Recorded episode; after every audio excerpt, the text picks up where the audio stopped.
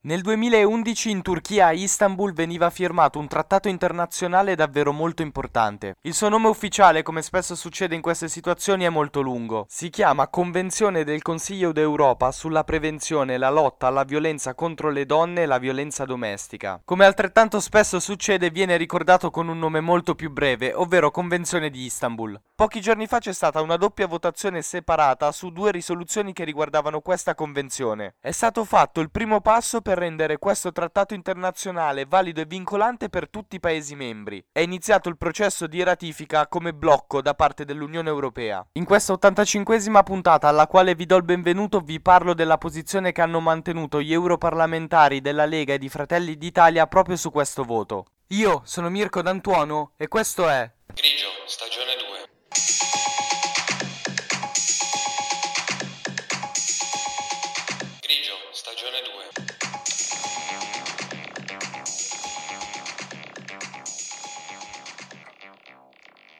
Grigio, stagione 2. Nell'introduzione, quando vi ho letto il nome molto lungo di questo trattato internazionale, ho detto Consiglio d'Europa. Questa è un'istituzione che non c'entra niente con l'Unione Europea, nel senso che non fa parte di quelle dell'Europa politica. È indipendente ed esiste dal 1949, quindi è nata poco dopo che è finita la Seconda Guerra Mondiale, ed è nata in Inghilterra, per la precisione a Londra. Si occupa da sempre della diffusione della democrazia e della tutela dei diritti umani. Ne fanno parte quindi anche molti paesi extraeuropei. La Convenzione di Istanbul viene approvata a inizio aprile del 2011, poi entra in vigore nell'agosto del 2014. Lo firmano subito tutti i 45 paesi che fanno parte del Consiglio d'Europa, ma questo succede perché la firma non è così tanto importante. Il momento davvero cruciale in queste situazioni è quello della ratifica. È soltanto lì che poi un paese deve per forza adattare le sue leggi a quello che ha firmato. E questo passo è stato fatto da 34 paesi, non da tutti e 45. L'Italia per fortuna è tra quelli che l'ha ratificato. Soltanto dopo questo passaggio si è costretti ad adeguare le proprie leggi, le leggi di un paese, a quelle previste dal trattato. E questa convenzione è molto importante perché si occupa di violenza sotto vari punti di vista e infatti fa riferimento ai matrimoni forzati, allo stalking, alle molestie sessuali, alle molestie sessuali nel mondo lavorativo, quindi non lascia indietro proprio nulla. Questo trattato, come purtroppo succede sempre più spesso, è stato vittima davvero di tante critiche strumentali e su queste tematiche vengono spesso, e questo bisogna dirlo, portate avanti dal mondo dell'estrema destra, delle associazioni cristiane e dal mondo politico conservatore. E questo succede anche un po' per ignoranza, perché viene sempre messa in mezzo la cosiddetta, la fantomatica teoria gender. Il problema è che, come quasi sempre succede, sono critiche infondate perché partono da un punto di vista sbagliato, perché non è assolutamente assolutamente vero, come invece viene sostenuto da questi attori sociali che vi ho appena citato, che secondo la teoria gender non ci sarebbe una diversità biologica tra maschio e femmina. Questa cosa non fa assolutamente parte del pensiero gender, che semplicemente insiste sul fatto che il concetto di maschio e di femmina è un qualcosa portato per la maggior parte dalla società, ma non ha mai affermato che a livello biologico non ci sia differenza tra maschio e femmina. Questa è una cosa che è stata attribuita dopo a questo pensiero per screditarlo. Questo scontro però è un problema tuttora per l'Unione Europea che è riuscita a sottoscrivere questa convenzione in blocco nel 2017 ma non ha potuto ratificarla. Questo perché alcuni Paesi membri erano contrari.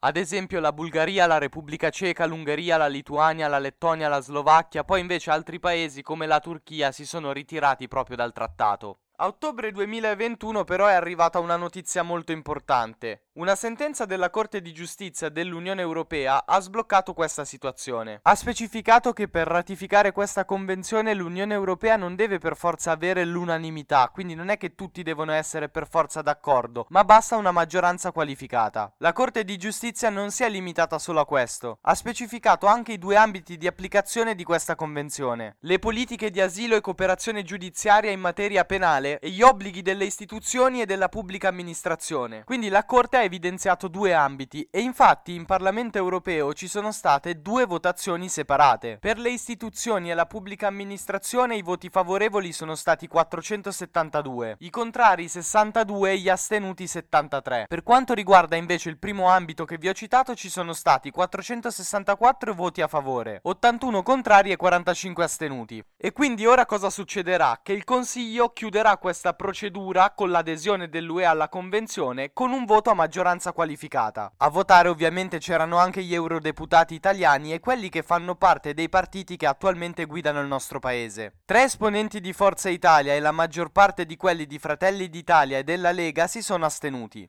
Alessandra Basso e Susanna Ceccardi, che fanno parte del partito del Carroccio, hanno proprio votato contro. Il capo delegazione del partito di Giorgia Meloni di FDI, Carlo Fidanza, ha diffuso una nota per spiegare il perché della loro astensione. E vi riporto le parole precise contenute in questa. Sul metodo riteniamo problematico il fatto che per accelerare la ratifica della convenzione da parte dell'UE si sia deciso di procedere a maggioranza qualificata e non più all'unanimità. Nel merito, con la nostra astensione abbiamo voluto ribadire la nostra nostra preoccupazione sulle tematiche legate al gender. Quindi ancora una volta è stata tirata fuori questa teoria che c'entra davvero ben poco, anche perché, come vi dicevo prima, spesso viene attaccata da chi non è riuscito neanche a comprenderla davvero. Inoltre anche a livello di strategia politica non è stata una mossa proprio azzeccata. Questo perché, ma un pensiero mio personale, non ha molto senso astenersi su un tema così importante, bisogna schierarsi. Sempre per convinzione personale credo che in questa situazione ci fosse anche un giusto, un evidentemente giusto e un evidentemente sbagliato. Ma in ogni caso fare così non ha avuto molto senso a livello di strategia politica. E infatti sono arrivate le critiche anche da chi si aspettava che quei partiti votassero contro la convenzione.